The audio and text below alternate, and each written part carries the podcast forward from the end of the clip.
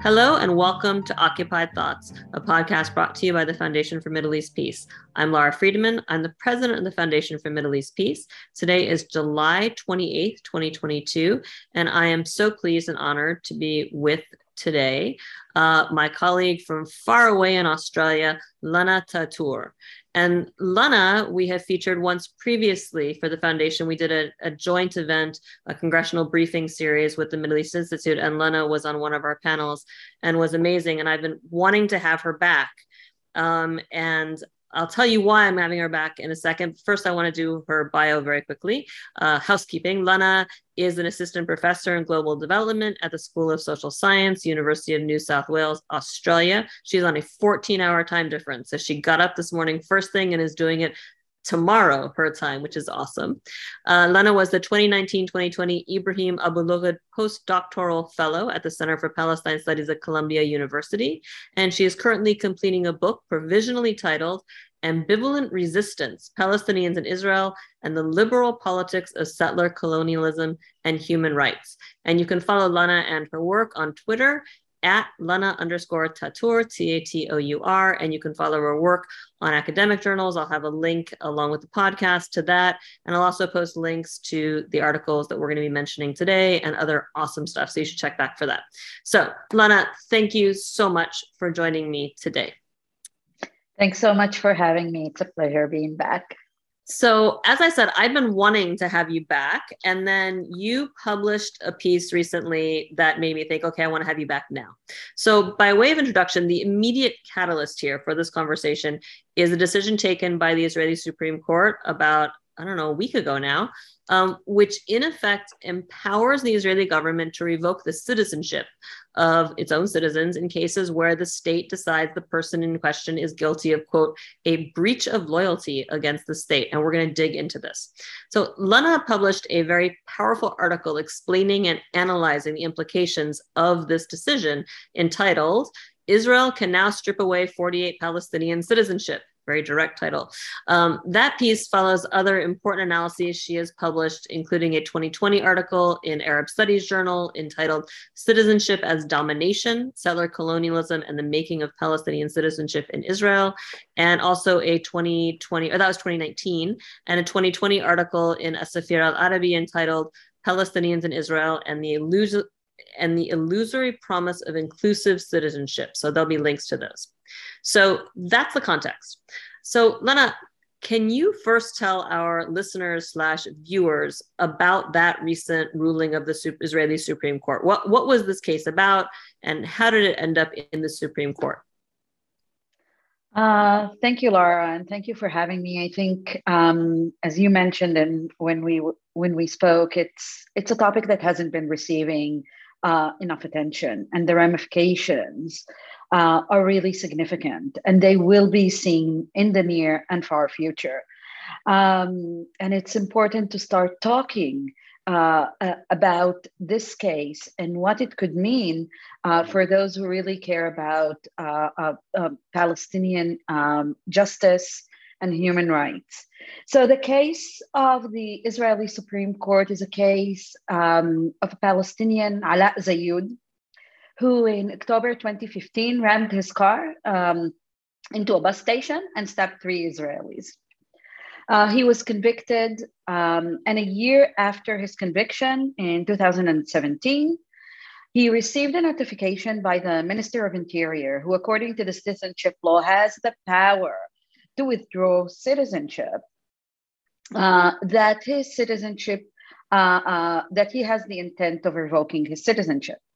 The administrative court in Haifa approved this decision. Alaa Zayud appealed the decision. And to cut a long story short, it ended up with the Supreme Court, who released their decision about a week ago. Now, the decision of the Supreme Court allows, according to the citizenship law, to strip person, in this case, definitely it's targeted towards Palestinians, who are accused of breach of loyalty. And the Minister of Interior they determined that it is constitutional to revoke the citizenship, even if that person will remain stateless after the revocation of the citizenship, arguing that then the state will have to remedy the situation of statelessness, either by awarding a permanent residence, and we can talk about that later, or any other status. This is an interesting part. So they're giving the state maneuvering space in that sense. So this is in a nutshell, the decision. It is based on the citizenship law. It is based on an article in the citizenship law that allows the Minister of Interior, in extreme cases, obviously, to withdraw, initially extreme cases, to withdraw the citizenship of persons accused of breach of loyalty. So I want to unpack some of the things that you just said. So first of all, breach of loyalty is a really interesting phrase. I mean, that feels very general. Actually, before we talk about breach of loyalty, you mentioned the nationality law. I want to talk about the nation state law, which is, you know, I saw this report and I thought this flows in my mind inevitably from the nation state law and how the nation state law defines Israeli identity and nationality. Can you talk about how it does or doesn't connect? Absolutely. And I think you're absolutely right. And I think that more connects to the culture of Israeli politics in recent years, because the nation state law, which determines that the Jewish people have the exclusive right to the land of Israel, as it determines,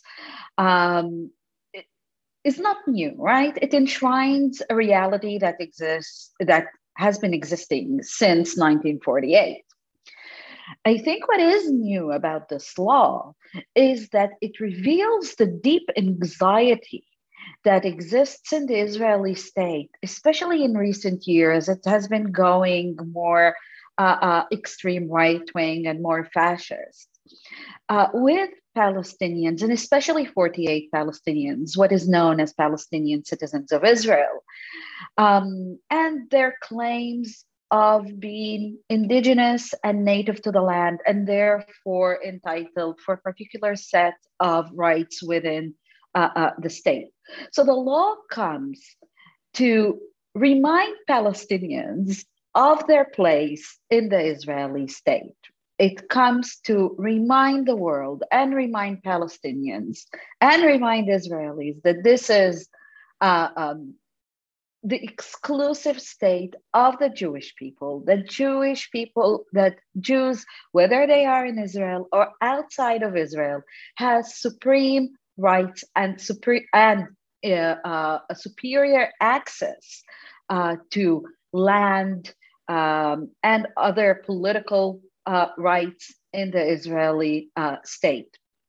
And this decision is a continuation of that anxiety and of the enshrining the Jewishness of the state and reminding Palestinians who holds the power to determine what and which kind of status they will enjoy in Israel as a Jewish state. And that is that their presence in the Israeli state, but more importantly, in their homeland, is conditional, because the law says this is not your homeland, this is not your state. This is the state and homeland of the Jewish people. So this is a direct continuation of that conditionality. Thank you. That's actually very clear. And I want to come back to a couple of things you said, but first, so again, breach of loyalty, really weird. That rings very odd for people raised, I think, in a democracy. Can you talk about what that means under this law? Who decides what is or isn't a breach of loyalty? And what recourse is there if you're accused of a breach of loyalty? And if I can also add, and if you can address this, I mean, someone might look at this and say, well, fine, this could be applied against a Jewish citizen as well. Why is it implausible? When people look at this case, when you look at this recent ruling, why is it so clear that this really is aimed at Palestinians, not at Jewish citizens of Israel? That's really a good question. So I want to say that under the citizenship law from 1952, there is no definition of what breach of loyalty is. There is only an inclusion of the phrase breach of loyalty. So that means that breach of loyalty can be interpreted in different ways.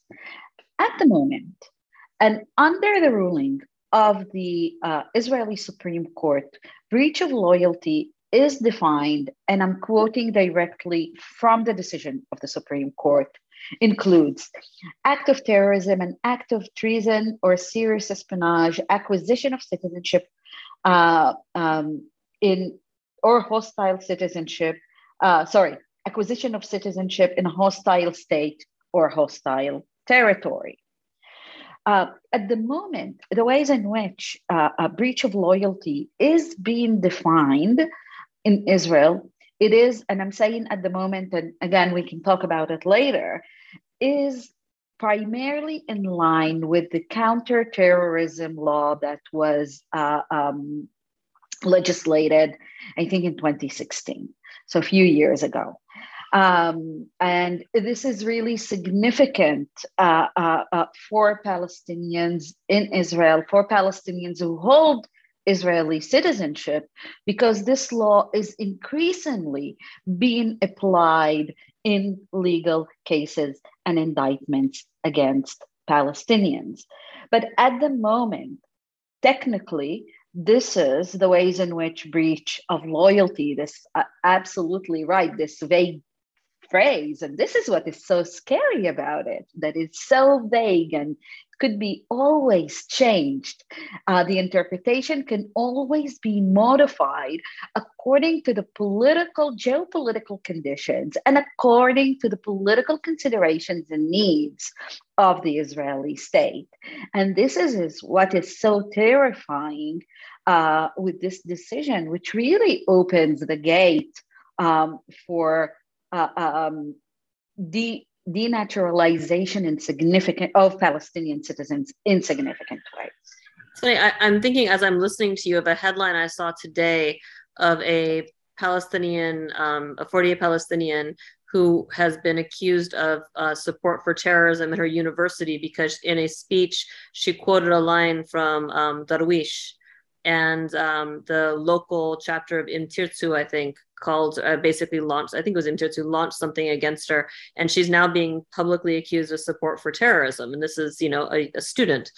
You sort of see where that goes.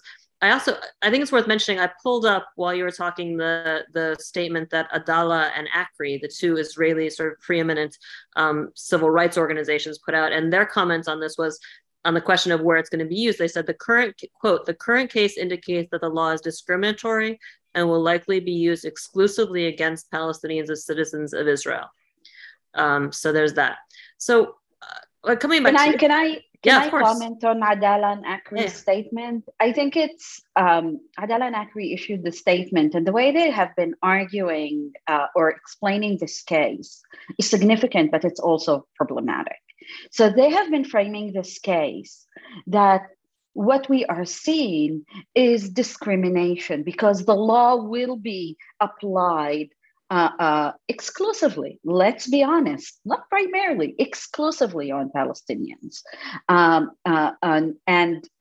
they're arguing for discrimination on this grounds, and they're arguing for disproportionality. I think this is a really problematic line of argument. First of all, because there is no discrimination here. In the sense, what we have, discrimination means you have sets of laws and that discriminate between people. Here you have more than discrimination, much more than discrimination. Here you have a state mobilizing its law to target exclusively with an intent to denaturalize native indigenous population. This is more than discriminatory act. This is more than disproportionality. Secondly, in a of human rights. The problem is not that it would be applied discriminatory or, in discriminatory way or disproportional way. The problem is with the idea that citizenship can be revoked. That principle is a significant principle. Many of us immigrate from one place to another. We know what is the significance of the legal status you hold. There is a reason why citizenship is the superior protection that you can have. If you violate the law, there is a justice system that tries you, and you pay the price for whatever offense you have committed, but you have your citizenship. It is a superior right. It is your right to have a right, building on Arendt. What we have here is a violation of this really significant principle that we need to be against it on the most principle level. Certainly, when it is applied, this principle is being undermined and targeting an indigenous native population. Yeah, it's as you were talking, I was thinking about arguments I've had with people about things like administrative detention and collective punishment. The problem isn't simply that they're discriminatory. It isn't like if you used it against everyone, it would be somehow more legal or more moral. These are illegal and immoral in the first place, and they need to be challenged on that front. And it isn't about discriminatory, it's about this is part of a basket of tools that are used. Yeah, I think you're absolutely right. Those are really important points. I want to talk to you about the idea of what the implications are. And I'm going to quote you at you. So in your recent piece, you wrote, and I quote, "The importance of this decision cannot be overstated. Its implications are grave and will be seen in the near and far future. This decision has created a legal path for revoking the citizenship of 48 Palestinians, also known as Palestinian citizens of Israel, a stepping stone in Israel's efforts to advance the ethnic cleansing and expulsion of Palestinians." So I want you to talk about how this decision's open what you call a legal path. Because some people might say, look, somebody rams their car into someone and they need extraordinary measures, right? So explain where this can lead and why you're so worried about it. I think when states decide to undermine really principles that should be taken as common sense, like the one we talked about, that citizenship isn't revocable, they start with extreme cases, right? They start with the case of the person who rammed his car into a bus station, obviously stripping it completely of the political context of colonization, occupation that has been going on for decades. But nonetheless, they start with what people may see as extreme cases.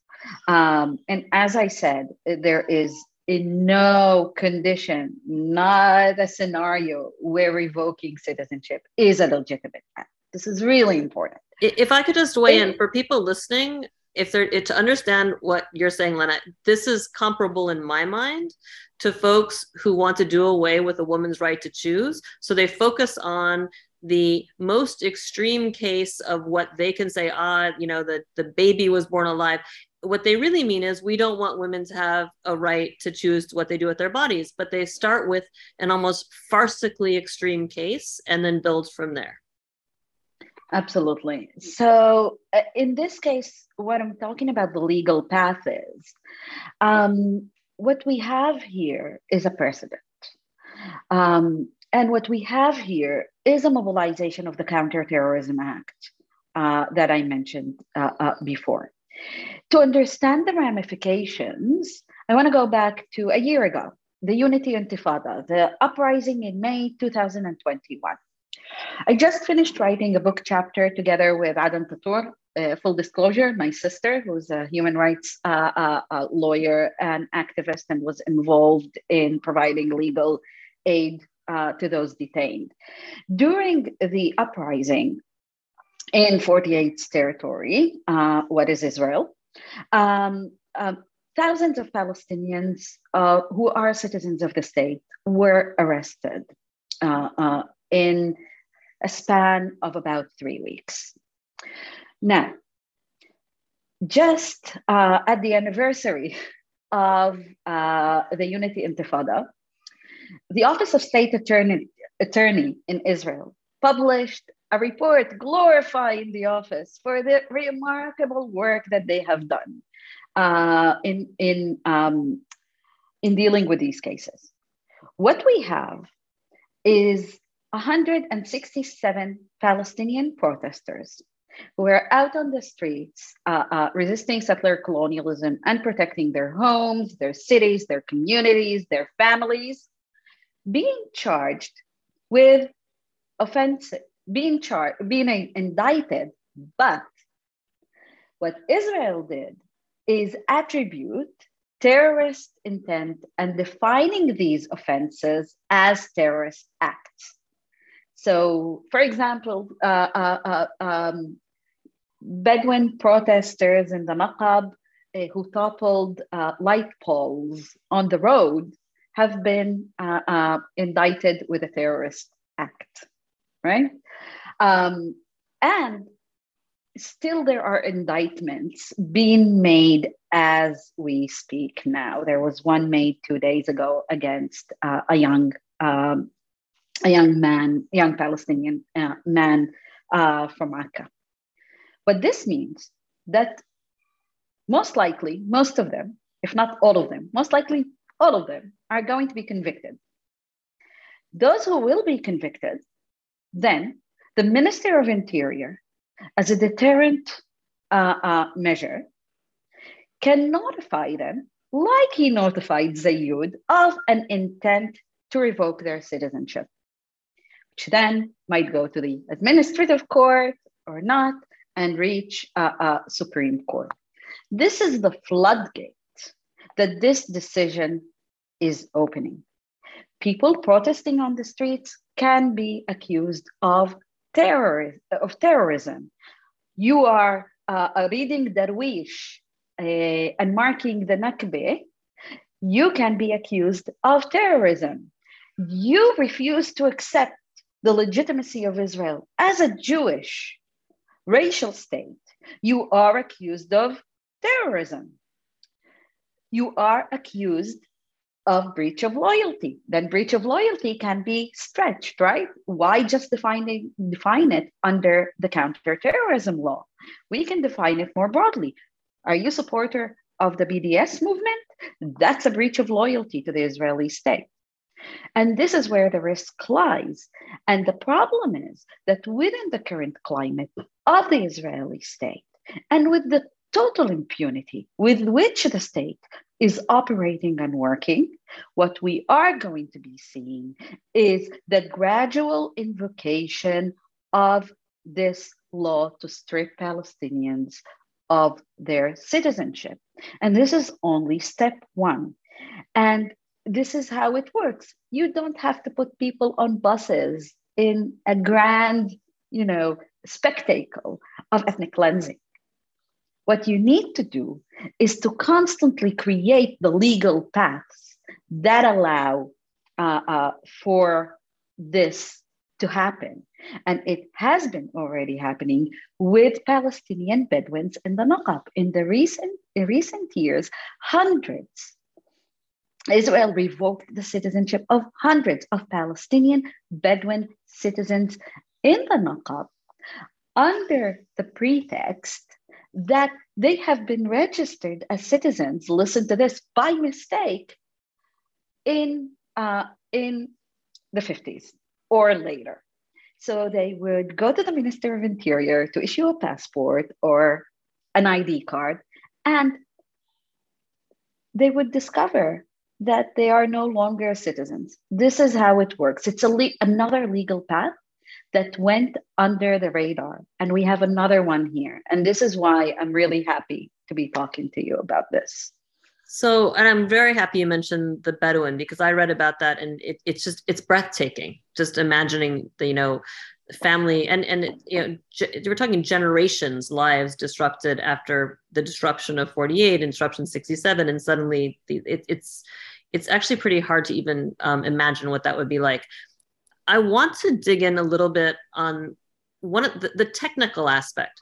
In Israeli headlines, the Israeli newspapers, that I saw emphasis on the idea that there was a gentle aspect of the Supreme Court ruling, and that they said, well, you have to assure that people don't become utterly stateless by giving them some status. I want you to talk about this. Under international law, you can't just render people stateless, right? That's not allowed. And the Supreme Court mitigating this by reclassifying, or saying the state can reclassify citizens as residents. For me, as someone who's worked on Jerusalem issues for years, that raises, I mean, the alarm bells are just deafening. And I want you to talk about this legal distinction that Israel maintains between Palestinian residents and citizens, and the way it's been weaponized against Palestinians, particularly in Jerusalem. But I also want you to dig into that word indigeneity, because fundamentally, that's what this distinction is about. Citizens are indigenous, have rights. Residents are visitors who've been allowed to stay. And I want you to sort of connect that, because I hadn't even thought about it until you were talking, how much that really does fit into this changing of status. It's not just making you more vulnerable, your presence more tenuous, but it's actually changing you from being classified as someone who's indigenous to someone who isn't. So if you can dig into that a bit.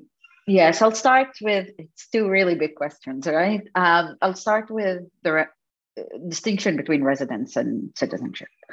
So what is called 48 Palestinian citizens of Israel, they hold Israeli citizenship, which has been granted to them under the citizenship law of 1952. And I want to come back to that, but maybe we can do that a bit later, because I think it really connects to the question of indigeneity and of the fragility of their citizenship.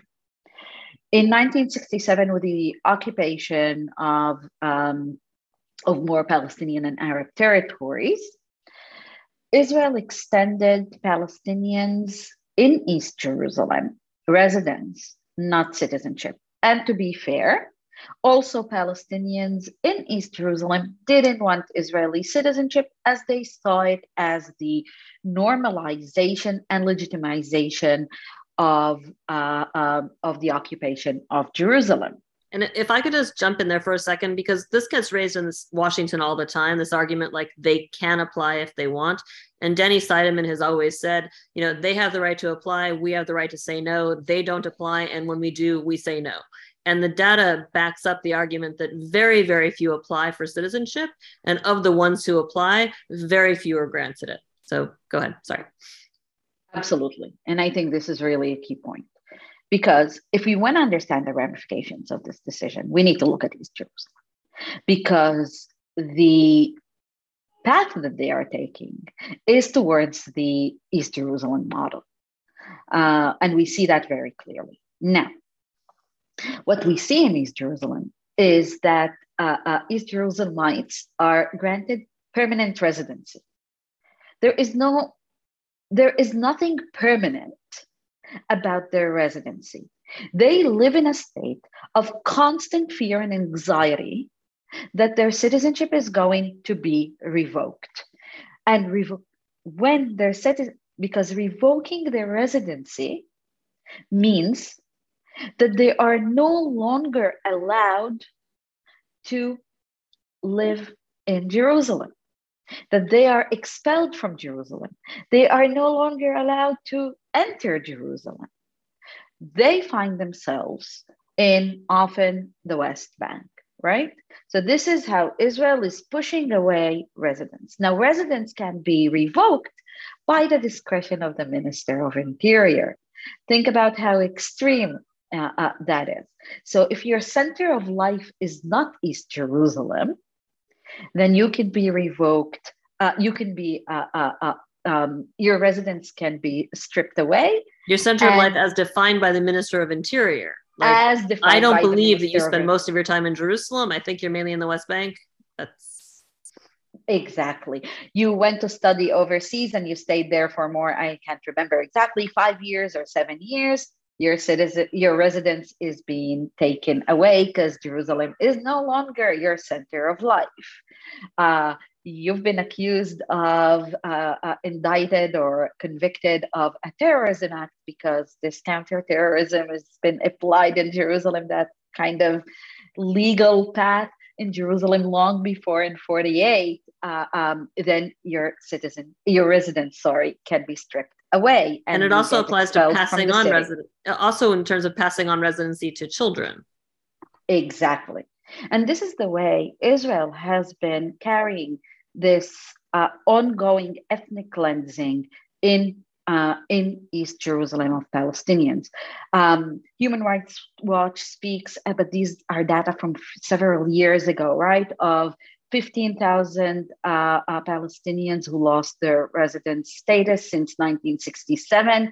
My estimation is that the number is much higher than it is recorded. Every Palestinian knows several people from East Jerusalem whose citizenship has been, revoked for numerous reasons. So Palestinians, 48 Palestinians who hold Israeli citizenship know all too well what this residence status may mean. It means that it makes them conditional. Their presence in their homeland is conditional, and they can be also expelled. And we can see the same dynamics operating where they're expelled to the West Bank or to Gaza. If they were convicted of a terrorist act, why can't their residence be revoked, just as it is revoked on the same grounds by East Jerusalem Palestinians? So we are seeing what the ramifications are. It's not just stripping the citizenship away.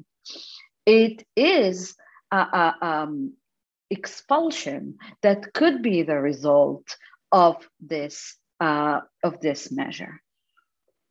So I'm sorry, there's a siren going on in the background here if people are hearing that. That's the joy of Washington, D.C. So going back, you mentioned the case of the Bedouin, the denaturalization of a large number of Bedouin citizens, which nobody noticed. But there's other things. I mean, this decision of the Supreme Court and the sense that it is part of a generalized mood of trying to challenge the status of Palestinians in Israel, there's other things.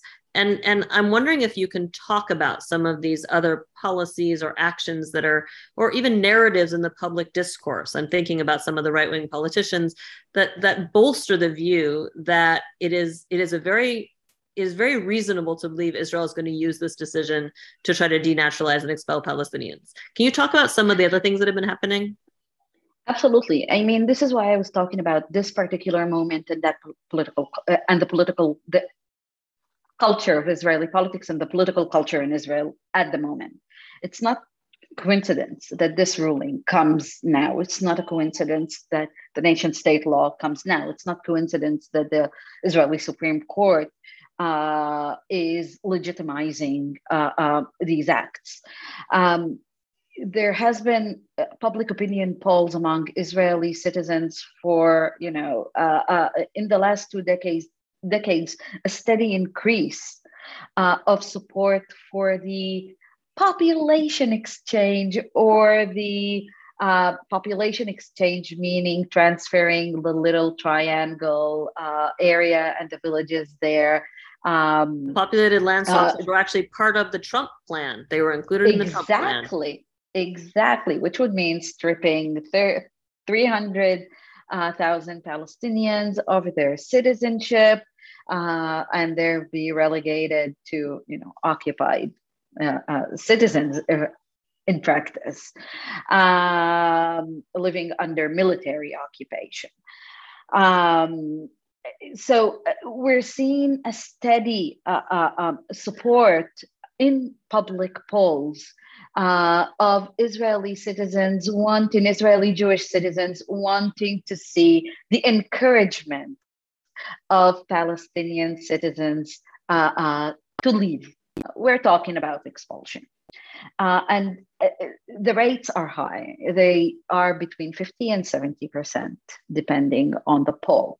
The fact that we have polls asking these questions in itself is a testament of where we are politically when it comes to how Israel is functioning and how it is treating Palestinians who hold citizenship in the territories it controls. I'm trying to think of an equivalent situation. I'm living here in Australia. I mean, there are cases about whether the state can expel indigenous people who don't have citizenship, for example. There have been a couple of cases of these kind. But I'm trying to think of any state, Australia, the United States, of doing public polls, asking the majority population whether they support the expulsion of native indigenous people. States are pursuing very, very discriminatory and very oppressive and colonial domination and all of that. But the fact that this is on the agenda, that we're talking about it, that we're asking it, that it's part of the political discourse also of the Trump administration, it says volumes about how dangerous this ruling is. Yeah, and I would add, I mean, it's people who are in government. I mean, the idea of loyalty oaths, which was articulated by very senior people in the last government, the government before that. This has almost become like, you know, sure, we talk about it. The in your article, you actually quote one of the far right wing Israeli politicians who was the transportation minister, Bezalel Smotrich. And I'm going to quote your article quoting him. He said, quote, "We are the landlords of this land. The land has belonged to the Jewish people for thousands of years. God promised us all of the land of Israel, a promise he kept. We've just been the most hospitable people in the world since the days of Abraham. So you," that's the Arabs, "are still here, at least for now." And that's a direct quote. So looking at that quote, and I want to ask you one last question because I'm taking way too much of your time. I want to zoom out. And this really, I think, references some of your other writing besides the article from this week. I want to ask you a final question here. I want you to talk about Israeli citizenship, the construct itself, and what it does and doesn't mean for Palestinians. And by the way, I live in the United States. I mean, I'm sure it's the same in Australia. Defenders of Israel constantly reference, you know, Palestinians who have citizenship, and this proves healthy democracy and equal rights and rule of law, blah, blah, blah. In one of the other articles you wrote from, I think, 2019 or 2020, you wrote, quote, "The inferiority of 48 Palestinians reigned in and inherent to Israel's citizenship regime from its outset.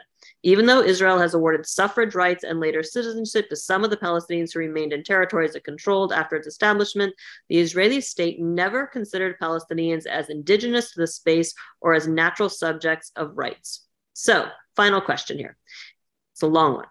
Can you talk more about what it means for citizenship to exist, not as a right, which is how we all think about it. I think about it as an American as a right, but as a revocable gesture and not as a reliable intrinsic attribute conferring stability, confidence, and security, right? I've got my passport, no matter what happens, I've got my passport, but as a mutable status defined at its core by acceptance by the people of inequality, vulnerability, and ever-increasing conditionality.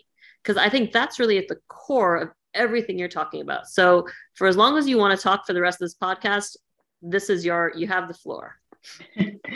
I think this is such an important question. And this is what kind of led me to go in my academic work and to check how the Israeli a citizenship regime has been constructed and the ways in which Palestinian citizenship or the citizenship of Palestinians has been constructed within this regime.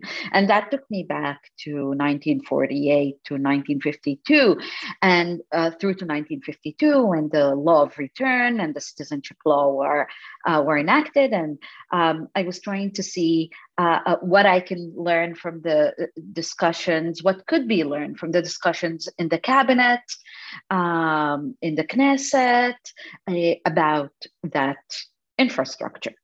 And I want to quote now, you quote Smotrich, which, you know, many see, oh, he's not representative of Israel, right? Because he is such an extreme and, you know, extreme right wing, etc. Even for Bennett, he's too extreme, right? This is kind of the discourse that you hear. But now I want to quote Ben-Gurion, right? And that is from the discussions about the legislation of the citizenship law. And I'm quoting, he's saying, there needs to be a naturalization law, but not for the Jews. A Jew who comes to settle in the country is automatically a citizen. He is granted the right to be a citizen in advance. I differentiate here not in the laws, but in the rights towards this country. The others are granted the right to be here only by an act of benevolence, by chesed, but not the Jew. He is entitled. This is my basic assumption. This is how Israel ended up with two laws, with the citizenship law, and this is something that Shira Robinson shows very clearly, and I follow her on that, the citizenship law and the law of return. Because when they tried to legislate a universal citizenship law in Israel, they realized that they can't have a universal citizenship law, but also discriminate between Palestinians and Jews in the access to citizenship. So they legislated the law of return, and then which governs the right of Jews and sees them as the indigenous people of the land who have the automatic semi-birthright, almost birthright citizenship to the land, and between Palestinians whose citizenship is seen as an act of gesture. Palestinians who were born there.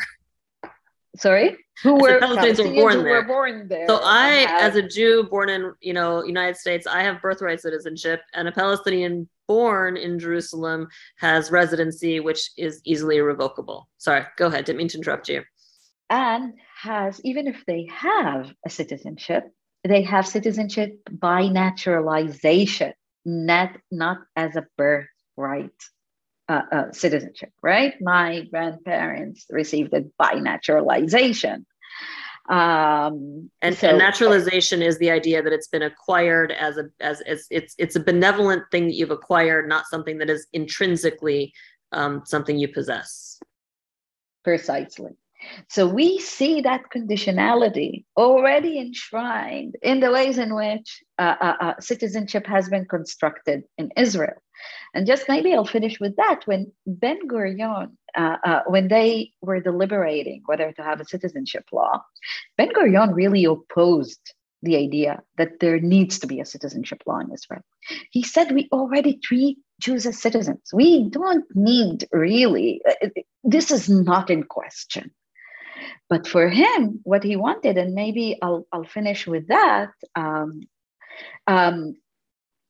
he didn't understand why his cabinet is rushing to legislate a citizenship law when it could constrain them in the future. Said they already have the residence. We're already giving them all the rights as if they are citizens.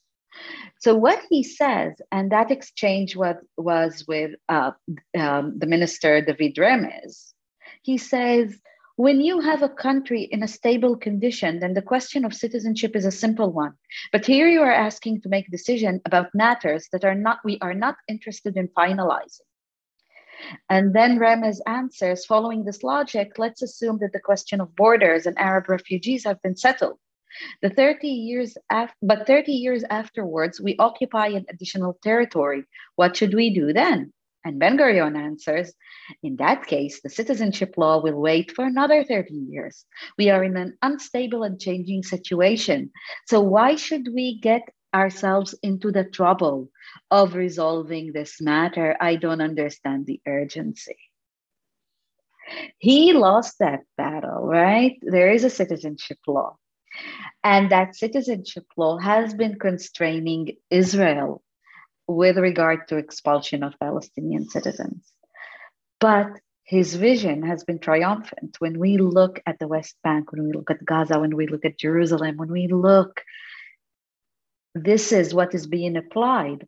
And what we're seeing with the attempt of revoking citizenship is going back to what Ben-Gurion said, why constrain ourselves? If you don't want to be constrained, you have to find a way first to revoke a citizenship. And this is what we have now. Yeah, and I really appreciate you having this conversation. I think you said something earlier, which was very powerful, which is you don't need to have the dramatic visual of putting people on buses and driving them out of town. It's possible to engage in expulsion without that dramatic visual. The problem is that when you do it via bureaucratics like this, maybe people just miss it until it's too late and they don't pay attention. So I think it's really critical to draw attention to it. And I'm grateful for the work that you do. And I'm so grateful for you spending so much time with us today. I was gonna say we should cut it short, but we've run way over because I selfishly wanted to keep talking to you. So Lana, thank you so much for joining us today. For our audience, thanks for listening and watching. I apologize for running over, but I think it was absolutely worth it. And if you don't, you're wrong. Listen more carefully, it is worth it. Don't forget to follow Lana on Twitter @Lana_Tatur and check out the website. When I post the podcast, there'll be lots of links with that. And finally, as always, I remind you, subscribe to the Occupied Thoughts podcast. You can do that on iTunes, SoundCloud, or Spotify. That way you won't miss any of the fantastic content that we're producing every week. And with that, we're going to end here. I'm Lara Friedman, president of the Foundation for Middle East Peace, signing off until the next episode of Occupied Thoughts. Thanks so much. Thank you for having me.